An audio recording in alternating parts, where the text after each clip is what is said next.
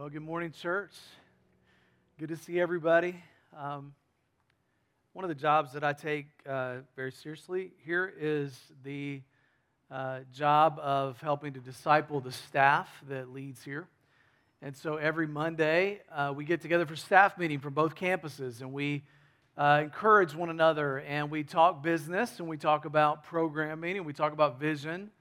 But we also spend some time uh, praying, and the other a few weeks ago, I was, uh, during the Fearless series, I was asking the question of the staff what is it that really, right now in your life, that God's saying to you about being fearless?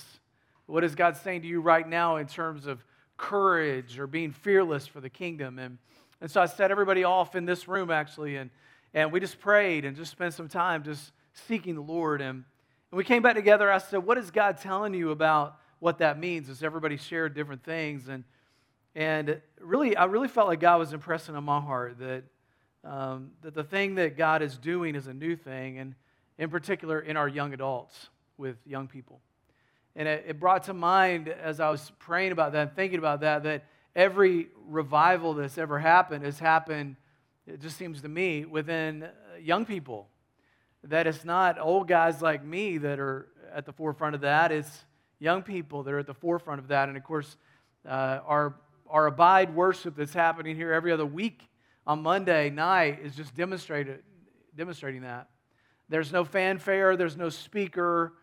It's just people worshiping together for two hours or more and just coming together and worshiping. And, and you're looking at that and you think God's doing something new. And then, of course, we're seeing what's happening down at Asbury right now as people are coming together and worshiping. And just the speaker that uh, you know, was used by God to kind of initiate that. There was no fanfare with that. It was a very basic message, but somehow in the middle of that, God is doing something in the hearts of young people. I really believe that um, this generation is really open to the move of God and really open to what God is doing, and that they're realizing that some of the things that are happening in this world are, are, are just, they need an answer for. And we obviously, we believe we know the answer to that. We, we believe it's Jesus. And so, in light of that, I just want to pray as we get started today. And uh, then we'll open our word and we'll learn. God, uh, we are mindful today of the fact that you are on the move and that you are in the move, on the move in the hearts of young people and you're on the move in the hearts of older people. And, and people are needing that, exactly what that song said, that darkness is on the run when God's saints arise and praise and quiet. There's not a lot of fanfare. It's just the move of the Holy Spirit in the hearts of people. And so, God, today, we pray that you would continue that revival in our land, that, and we pray that there would be an awakening to spiritual realities, and that we want us to return to, to your heart and to your will. We pray that together in Jesus' name. Amen. I gave you a phrase uh, a few years ago that came out of a book by Andy Stanley called The Principle of the Path. And I want to give that phrase again because I think it applies to the series that we're in. He said, Direction, not intention, determines our destination. Direction, not intention, determines our destination. You've heard it said before that the path to hell is paved by good intentions. Intentions don't get us anywhere, it's the direction that you set that's the place that you're going to go. The direction you choose is what's going to lead you to the right places in life. Now, nobody disagrees with that when it comes to uh, getting in your car today. If you decide, I'm done with this cold weather and I'm going to leave Ohio behind and I'm going to go to sunny Florida, and you get your sunscreen, your shorts, and a beach towel, and you set out all excited to get some sun, sand, and seafood. But when you leave here and you get on 75, instead of going 75 south, you go 75 north, you are not going to end up in Florida. Now, no matter how much you might think you want to be there, no matter how much you might pray, oh God, I pray for traveling mercies on the way to Florida. God, would you bless my trip on the way to Florida? It does not matter how much you pray for it, how much you desire it, how much you wish for it. If you turned your car and went to 75 North, you're going to end up in cold Michigan. Does anybody know what I'm talking about? Michigan's fine, but it's not Florida, all right? Uh, Whatever you determine and your direction is going to determine your destination. That makes sense when it comes to driving, but there's a huge disconnect when it comes to life. Relationally, a young woman wants to marry a good man, good father potential, loves Jesus. But her method is if he's cute and he asks me out, then I'm going to say yes. And years later, she wonders why she had so many broken relationships because her, her direction determined her destination. Financially, I want to be financially secure, but there's so much I want to buy right now. And so you buy things that you can't afford. And instead of being on a direction toward financial freedom, you're on a path to financial destruction. Educationally, I want to earn good grades, get a good GPA, but then late nights and social aspects of college set you on a different path. That's why older people, oftentimes at the end of their life, look back and say, I ended up somewhere that I did not plan. And therefore, I'm going to talk to other young people about what this means to have a good direction in your, in your life. Because we know as you are coming, uh, you come to the middle part of your life, you look back and say, How did I end up here? You ended up there because you made decisions that led to that destination.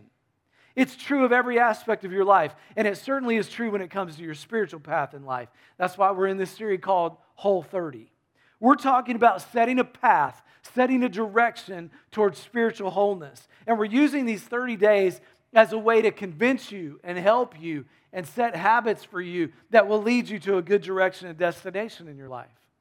And what I'm going to do today is just give you three basic ideas. You're going to think these are not profound. The problem is, it's not that they're not profound, it's just that most people don't usually do these things. But if you do them, it's going to make a big difference. And here's the first one it's foundational. You want to go anywhere in life? Set a goal. It's the value of vision.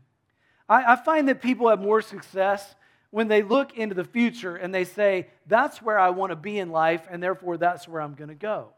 They have a dream, and that dream can become reality. I want to tell you about one of the coolest things that's ever happened to me in this life. Not many possessions matter to me. I've got a coffee grinder that my mama and papa had on a, on a, on a little cur- cabinet in their house. That matters to me. The piano that I grew up with that we played as kids, that matters to me. There's just not much in this life that matters to me. But when my father passed away, he loved old cars. A lot of you know that. And he had three cars still a 1927 Model T Ford that my brother Mark had helped him with a ground up restoration. So when dad died, Mark got that car. And Jonathan had a 1980 something Firebird that he had purchased and then sold it back to dad. And so when dad died, he got that car. The car that I got was a 1952 Ford uh, convertible. It looks just exactly like that and that's the car. When he got it, it came from his twin brother. My dad had a little 19 red Mercedes convertible that was all finished. He had bought it in an auction, a charity auction. His brother, his twin brother, saw that and said, Hey, Don, I'd like to have that car. Let's trade that 52 Ford convertible for that Mercedes. Dad said, Sounds good. They had some cash involved too when Ron got that beautiful Mercedes, dad ends up getting this car. Now, this car came basically in boxes. I mean, the body was kind of put together, the motor was in there, but it hadn't run for decades. And this is what dad ended up getting. And so when dad passed away, uh, mom was like, okay, you can, you can try that car. Now she knows that I know very little about cars. I can change a belt, a hose, a battery, but I'm not a mechanical guy. But when that happened, I would visit that garage and, and I would look at that car. And, and I got a hat. My, when my dad passed away, my mom gave out hats to everybody. And the hat that I chose was a baseball hat with a Ford emblem on it. Flat bill, big hat. I don't look good in hats. I have a little peanut head. They look way bigger than my head. But I put this and I have a dream. One day, I'm going to ride in that car and I'm going to put that Ford hat on and we're going to start the J. Donald Sams Memorial Car Show at the Middletown campus where he went to church. And that car is going to be in that car show. And I had that dream. And I would go into the, the garage and I would just look at it. And we would look at each other and we would have conversations. But that didn't get me anywhere because I don't know how to do car work. And it was like eight years later, somebody started to attend Access Church. His name is Steve, his wife's name's Alice, and they started to attend here just this summer. They lead a children's home in Kentucky, and uh, they've done it for many, many years. And as we're talking to each other, he says, Steve, I've got a couple guys on my staff that are maintenance guys, and they've helped me do cars over the years. And it dawned on me, like, hey, if they helped him, maybe they'll help me. And sure enough, he said, Let's load that thing up. We're going to take it down to our warehouse down there, and they're just going to piddle on it. Steve, I'm sorry it's taken so long, he told me. I'm like, It's been eight years. You're making all kinds of progress. And so this last week, I stopped by and saw the car. This is what it looks like now. Those are the guys right there, Shad and Greg, and there's Steve Erie, and they're working on that car. As I walked in, it was running. It was as if they planned it. I said, Did you guys plan that? They said, No, this is the first time we've turned it over. It's like going, it's like, this is a miracle. And Steve told him, he told his guys, he said, I want you to do this. Get your heart right, guys. We're going to help him out. We're going to help him out because one day he's going to wear a Ford hat on his peanut head, and he's going to start a car show called the J. Donald Sams Memorial Car Show. One of the coolest things that's ever happened. I don't know how long it's going to take him to get there, but one day that dream is going to become a reality. I'm telling you this to say this not only am I blessed because of these guys and because of what they're doing and helping me out, I'm telling you this because it makes a good illustration for life. A lot of you guys, spiritually, you're like an old jalopy in a garage that nobody's working on. The reality is, in your spiritual life, you've just kind of dead ended. You haven't done anything about it. You haven't set a dream. You don't have a passion for it. You just let that thing sit there and rot away. And I'm just calling you guys today to do this. Would you set a dream for your spiritual life? Would you set a dream for your life that says, God, this is what I want to be? I want to be whole before you. The Apostle Paul said it this way in the book of Philippians. He said, I want to know Christ and the power of his resurrection. That was his goal. His driving force in his life was I want to know Christ and the power of his resurrection. Joshua, who we just talked about in the Fearless series, said it this way in Joshua 24 As you follow who you want to follow, but as for me and my house, we're going to serve the Lord. In other words, he set a goal for his family that no matter what happened, this was going to be their goal. This is going to be what they were about. They weren't going to be about all the other ventures in life. They were going to be about making sure that their household served the Lord. Set a dream for your life. If you don't, somebody else will set a dream for your life. And when things get hard, what's going to happen? You're going to give up because you don't have a guiding light. You don't have a guiding dream. We call this advanced decision making. It's not in the crisis that you need to make those decisions. It's before you get to the crisis. You need to know who you are. You need to know what your values are. You need to know what's important to you. And when you do that, it will guide you to, to be whole before the Lord. Set a goal, have a dream. But don't just have a dream. Number two, get a routine. Get a routine. That rhymes so that you remember it, so you actually do it. Have a dream, get a routine, and here's what it is Henry Cloud one time said, Put structure in your life in areas where you are not mature enough to take the initiative. Have structure where you're not mature enough to take the initiative. And he, he, he shared that he needed structure in his life physically. He was not in shape, felt like he was overweight. And after weeks of diet and exercise and working with a trainer, it dawned on him that he hadn't taken before pictures for the before and afters. And so he told his trader, he was like, oh no, we forgot to take before shots so that we can see how much weight I've lost. And without missing a beat, the trainer looked at him and said, oh, we still can. We still can. You're still a before, you ain't an after yet. Now, how many of you know that all of us are in process? We all have a long way to go. No matter where you are today, you still got a long way to go. And everybody who is serious about doing well in life, you have routines in your life. You want to stay in shape? You need a routine. How many of you appreciate what happens with the vocalist and the band up here every weekend? You guys appreciate them? You know, that doesn't just happen. Amen. That does not just happen. They don't just one day wake up and say, hey, let's just stand up here and lead worship. There's practice, there's preparation, there's getting their voice ready. There is practicing their instrument so that they can be ready, so that they can play the right notes. Same thing for athletes. athletes practice, accomplished golfers practice. This week, Michael Jordan turned 60 years old. I know there's a big debate who's the best basketball player ever. And of course, those debates have resurfaced this week since Michael Jordan just turned 60. Is it LeBron James? Is it Kobe? Is it, is it Michael? I, I, I think it's Michael because I grew up in the 80s and 90s. Amen. So that's who I think it is. But you remember, he was so good, practiced like nobody else. Do you remember when he took, though, about a year and a half off and he started playing baseball? And when he came back to basketball, everybody was like, oh, we can't wait. This is going to be so good. Michael Jordan is back. He's the best of the best.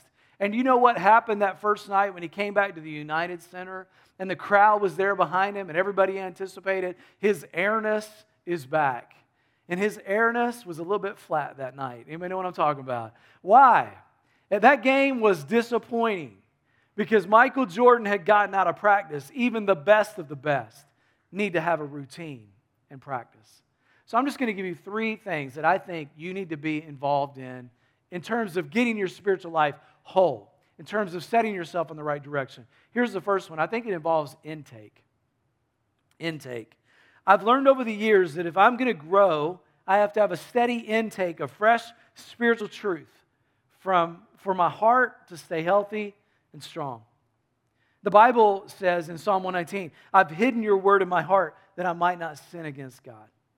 Psalm chapter 1 says, Blessed is the man who does not walk in the counsel of the wicked, or stand in the way of sinners, or sit in the seat of mockers, but his delight is in the law of the Lord, and on his law he meditates day and night. In other words, he's putting into his life or her life the Word of God. And each of you have to determine that I need to be able to put some good stuff into my life that's why, as part of Whole 30, we've asked you to commit 30 day, minutes a day during Whole 30 to scripture reading and prayer so that you're putting good stuff into your heart, good stuff into your life. So set the habit, and, you, and you'll see a good destination at the end. Can I also encourage you to do that corporately? Do it in church. Uh, uh take in that regular intake of spiritual truth while we're studying the Word of God, Josh and I are, and, and Connor and others, we want to teach and we want to help to explain, and we're learning in the process as well. Church is so important. The Bible says in Hebrews 10 25, do not forsake the assembling of yourselves together. To me, that has always been a non negotiable, is that we were going to be in church. For my family, uh, my mom and dad, even when we were out of town, we would find a church to go to. Why? Because my mom and dad were trying to instill in us the value of being with God's people. If the church is the bride of Christ, their thought was, how can we love the bridegroom and not love the bride? How can we be committed to Jesus but not be committed to the church? And can I just say, and I say this because I love you, there, there are just sometimes that, that there are folks who choose far more often to be involved in other things on Sunday morning than be involved in church. And can I tell you that what we teach our kids in those moments, I believe, is that the bride of Christ is a negotiable. The bride of Christ is the one that can sacrifice. The bride of Christ, the church, is the one that can take a back seat. Can I just encourage you? Can I just challenge you to say, we want to make church a priority? It's so critical to assemble together because in this moment, God does something in your heart that He would not do in other other ways. He loves his church and he loves to pour into you.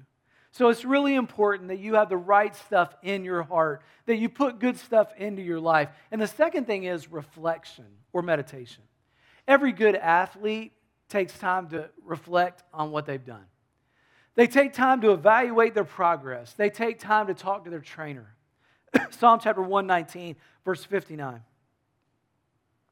It says, I have considered my ways and have turned my steps toward your statutes. That's one of the reasons I love communion every week, so that we can sit back and just take time with our coach to reflect on life. And to say, God, help us understand where are we in life? Let's examine our life. Let's examine where we are and let's take time to reflect. Of course, one of the ways we do that is pray. Colossians chapter 4, verse 2. Devote yourself to prayer. Be watchful and thankful.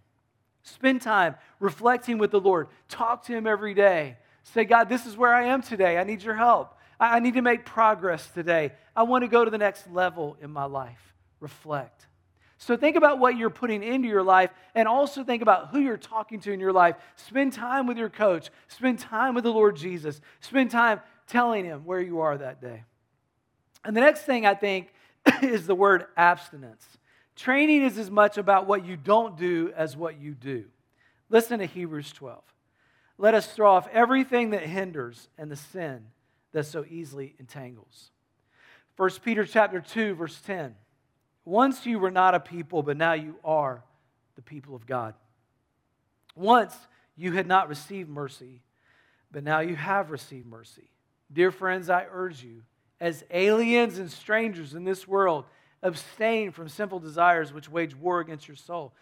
Live such good lives among the pagans, that though they accuse you of doing wrong, they may see your deeds and glorify God on the day He visits us. Sin is our selfish behavior it's a me first kind of behavior. And one of the ways to break those habits is, I think, to abstain from some things, not just from simple things that entangle us, but I think one of the best spiritual habits is the habit called fasting. I don't know if you've ever done it before, but the biblical idea or practice of fasting was so much a heart of the early leaders in the church and also the Old Testament fathers. Most of us would be surprised to learn that there are 74 separate references to fasting in the Bible. In fact, it's most often associated with taking a break from food for a period of time so that you can focus on spiritual things in your life. We tend to shy away from that discipline. Why? Because we're foodies. We like food. We like the social aspect of food. Richard Foster one time said In a culture where the landscape is dotted with shrines to the golden arches and an assortment of pizza temples, fasting seems so out of step with the times. Here in America, with our abundance of food, it's hard to say no to it. But did you know in the Bible, fasting is mentioned more than repentance or confession? The list of those who have fasted in the Bible is long. Moses, the lawgiver, David, the king, who fasted and prayed for his son who was ill, Elijah, the prophet, Nehemiah, the cupbearer, before he built the walls of, of Jerusalem, Esther, the queen, Anna, the seer, Paul, the apostle, fasted and prayed before he went on his missionary journey, and Jesus Christ, our Savior, when he started his ministry. Each of them practiced fasting before, maybe before, as, as they went through an illness or they were in distress, or there was a time of war, or there was a time of sickness, or there was mourning after death, or there was a commemoration of some kind, or prior to some big decision, or, or maybe before an ordination of somebody who was going to be leading. One seasoned veteran said it this way Start with one day fast where you allow yourself fruit juice, skip breakfast and lunch, and after the sun sets, then eat well.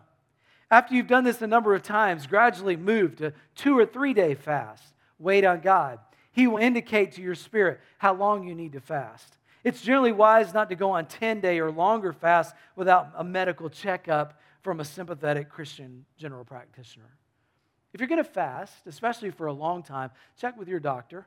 Um, they might tell you things like if you have an eating disorder or you're diabetic or you have some other health problem, don't do it or don't do it for long. And if that's the case, then take a break from something else. Fast from social media, fast from the internet, fast from television. But whatever it is, say to yourself, I'm going to fast so that I can focus that time and attention on the Lord. And when you do, God's going to teach you something about yourself.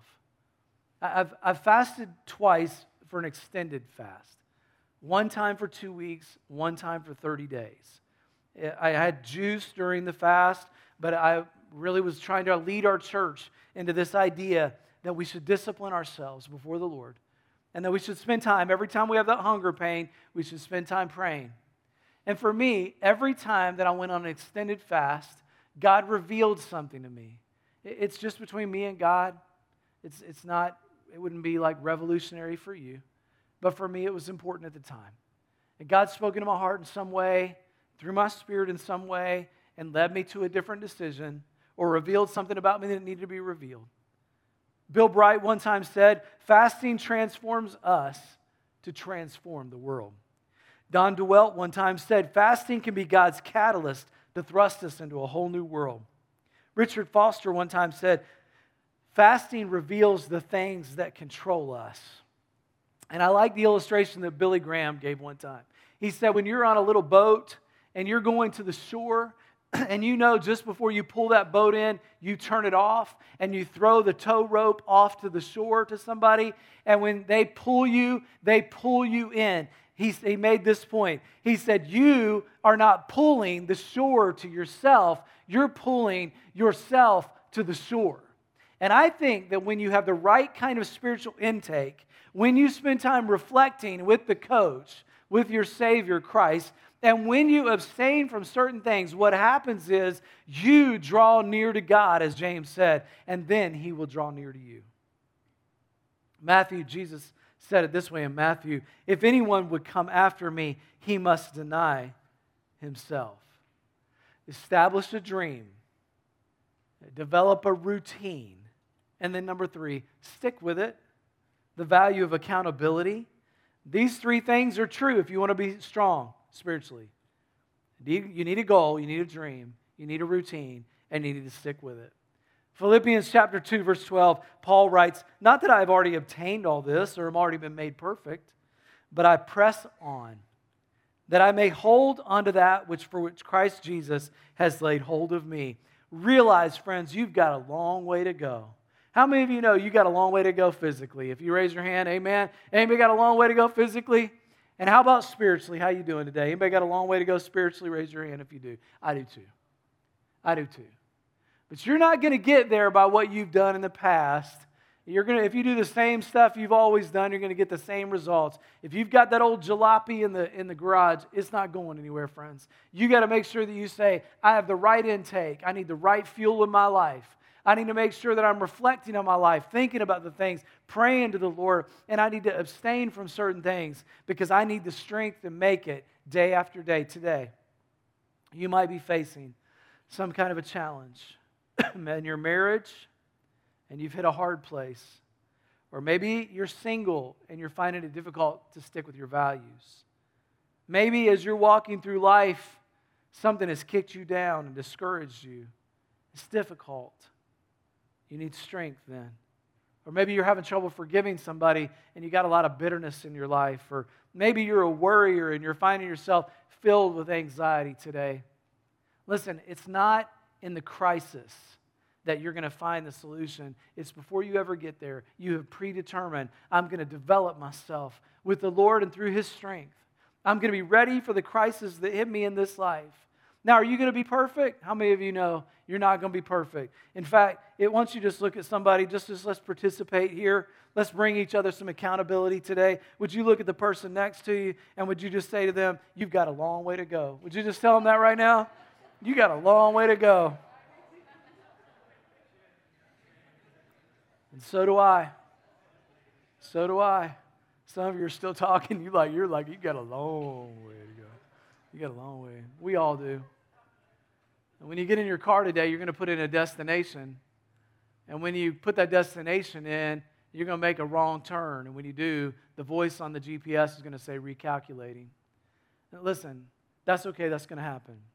That's going to happen. Sometimes in your life, you're going to make a decision. You're going to go a destination. You're going to set your face toward God's will. You know you want to be spiritually whole, and you're going to make a misstep you're going to make a wrong turn. God has not given up on you. Recalculating, keep going, get back on the right path, do it again, recalculating. And ultimately, at the end of your life, when you keep your eye focused on that destination, I want to know Christ. As for me and my house, we will serve the Lord. When you keep your eye focused on the destination, even when you make mistakes, God's going to recalculate you. The Holy Spirit's going to help you. And remember 1 Thessalonians chapter 5 at the beginning of this series we read, "May God himself, the God who makes everything holy and whole, make you holy and whole." He's going to put you together, spirit, soul, and body, and keep you fit for the coming of the master, Jesus Christ. The one who called you is completely dependable. If he said it, he will do it. Set your eyes on a goal, set your face on a destination, head that direction. And if you've got to recalculate,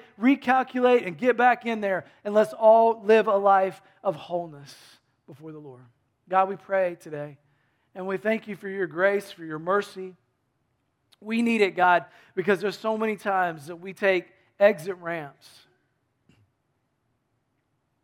But through the power of your Holy Spirit, through the wisdom of your word, through conversational prayer, we realize we've got to get back on the right course again.